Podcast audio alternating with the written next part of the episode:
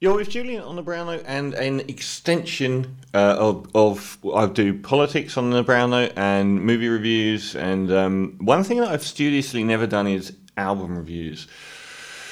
And I think the reason for that is that when I all of this stuff usually comes from my radio show, which is a two-hour show, and when I feature music, um, like new albums, I'll I, if I do a movie review, I talk for ten minutes about the movie. But if I do an album, uh, new album, it it's broken because I'll play a track, talk about it for a bit, talk about it in another song, play another song, talk about it. So there's no there's no like coherent review, but I've decided to throw the odd one in there. So there is a reason for that, and it's uh, Black Country New Road, a British indie band from Cambridgeshire. Tyler Hyde on bass, Lewis Evans on saxophone, Georgia Ellery on violin, May Kershaw on keys, Charlie Wayne on drums, and Luke Mark on guitar.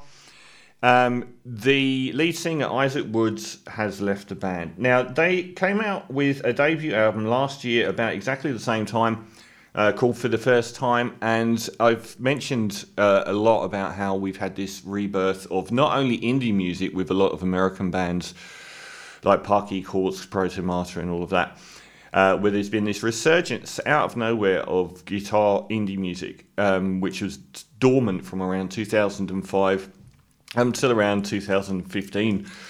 Um, but there's also been this astonishing re-emergence of British indie music, with the likes of Black Midi, Squid, Dry Cleaning, uh, Working Men's Club, and Black Country New Road. Over the last three or four years, we've seen this incredible resurgence of not post Oasis, um, you know, indie disco music, um, but very sort of angular art house, uh, difficult, challenging, ambitious um, British indie guitar music, and it's been phenomenal.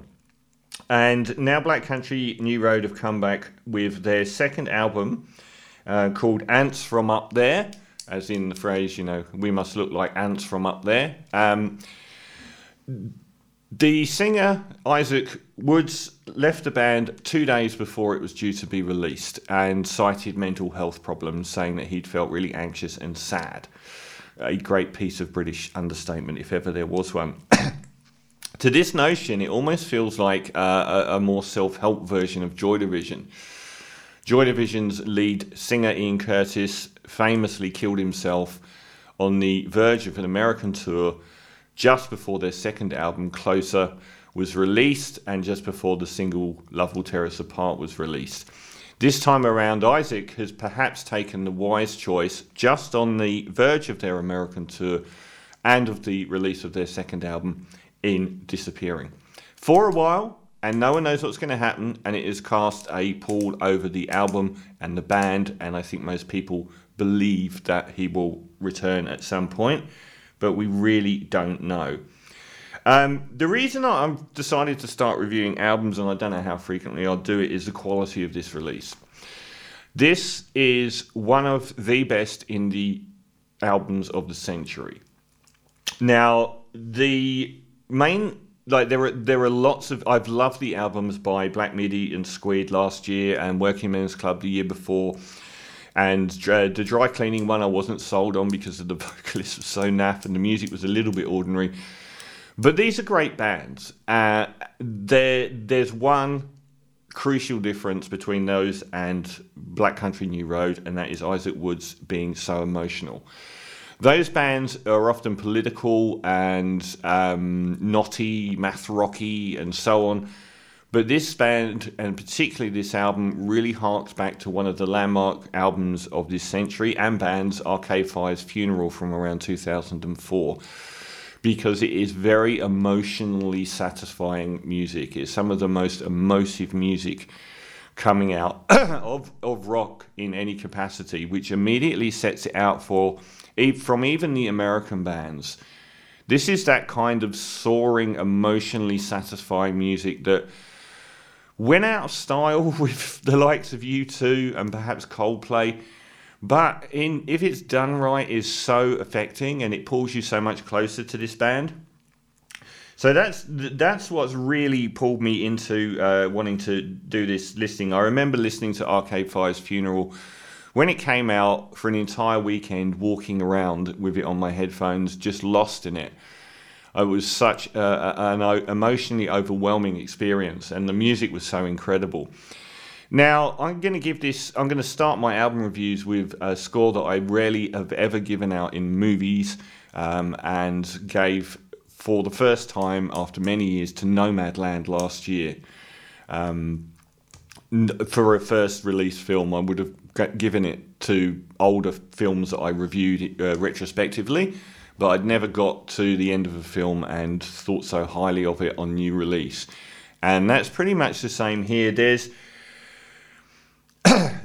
for one th- thing, on an ordinary level, the songs are brilliant there are a lot of songs on here that really, really stand out, um, and on that basis, it would be a very strong album. But it is one of the most beautifully curated albums I've ever heard. Each song seems to bolster the one that preceded it and slide into the one that follows it. The band have talked about the fact that they did make a conscious effort. It's almost like indie rock classical music. It is a suite of songs that is everything in its right place. Um, the opening uh, Chaos Space Marine has a, has a wonderfully unusual uh, selection of instrumentation. It's like baroque chamber pop. They don't rely on volume of guitars here at all. There are lots of stuff like violins and horns that play on this record. In that manner, it is um, a very post Arcade Fire funeral album. Uh, a lot of people playing often acoustic instruments, uh, but nonetheless building up ahead of steam. Uh, Chaos Space Marine is just an incredible thing with this. They build up to these thrilling, uh, high tempo, uh, cathartic releases on a lot of the songs on here. Um, it then it sort of seeds into the heart of the record, which is these really long form, very gentle songs, Concord and Bread Song, that build up uh, momentum after about four minutes of languorous, drifting along beautifully at times. There's there's a lot of pop on this album. You wouldn't say that anything was a pop song, but when they rise up to the bridges and the choruses, there's lots that you would consider that is pop music on here. Um, and I think both those songs do that. They they have several minutes of contemplative, um, very sort of quiet music that builds um, it's a very post rock album. Particularly, I found another reference point F sharp, A sharp, Infinity from Godspeed You Black Emperor. If you imagine that record having a singer, I think you would be uh, quite a long way to understanding what this album's like. Um, I don't know other bands that are making songs like Concord or Bread Song. And after that sort of um, period of the album, in the midsection, there's some more up tempo stuff like Goodwill Hunting and Haldern. They drop back down for uh, an instrumental, uh, which isn't particularly long, but is lovely.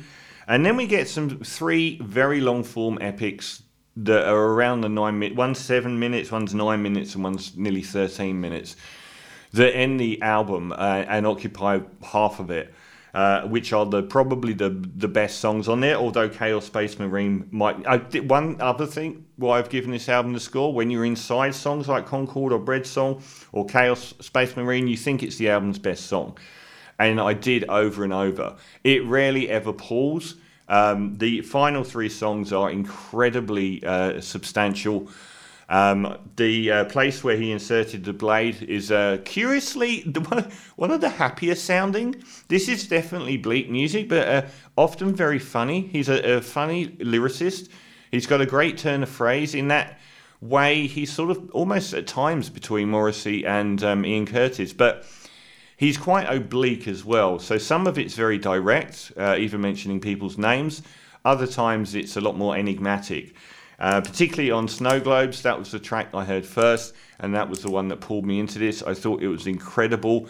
I think it's a stunning piece of music. I saw the new. Uh, it builds on this very Godspeed You Black Emperor post rock guitar motif over many minutes until it gradually builds into this cacophony uh, with an incredible chorus that I couldn't get out of my head for so long. Um, the uh, gods gods of weather bit about Henry knows snow globes don't shake on their own, um, which is repeated as a mantra through the midsection. I thought it just stayed with me for days. I just couldn't get it out of my head. I saw the Needle Drop guys say that was a one week passage on the album because they use this free jazz drumming over the top. I actually really like that choice. He singled it out as the one bad musical choice they made in an album that is consistently inventive when it comes to arrangements because they overlay these um, free jazz drums all the way out top over that chorus through the midsection. But I really thought it aided the restlessness of that song. Uh, and I thought that was the emotive heart of the album. I really thought that that gave it and it, a thundering climax, and then it sort of drifts off again. And um, Basketball Shoes, the longest track on the album, is a, a, summation of the whole album. It repeats motifs from the other part, um, other songs on the album, um, which is an incredible way to show how coherent a whole the album is. That peppered throughout this song, which is could realistically be three songs. They could easily have put gaps in between the, the passages and called them separate songs. But it seems to be a micro version of the album, which is a terrific way to end. And I was, another post rock classic towards the end of that track I was noting was um, uh, Mogwai's Young Team, their debut album. Uh, and it's probably the loud, it gets to the loudest point on the whole album.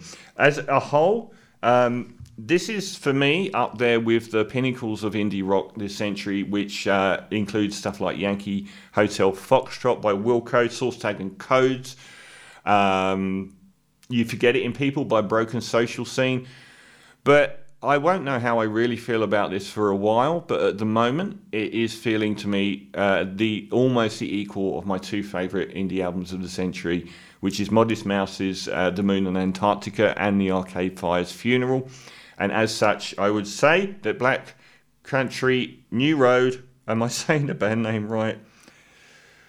Uh, Black Country New Road's second album, Ants from Up There, I'm going to start my album reviews with a perfect 10 out of 10.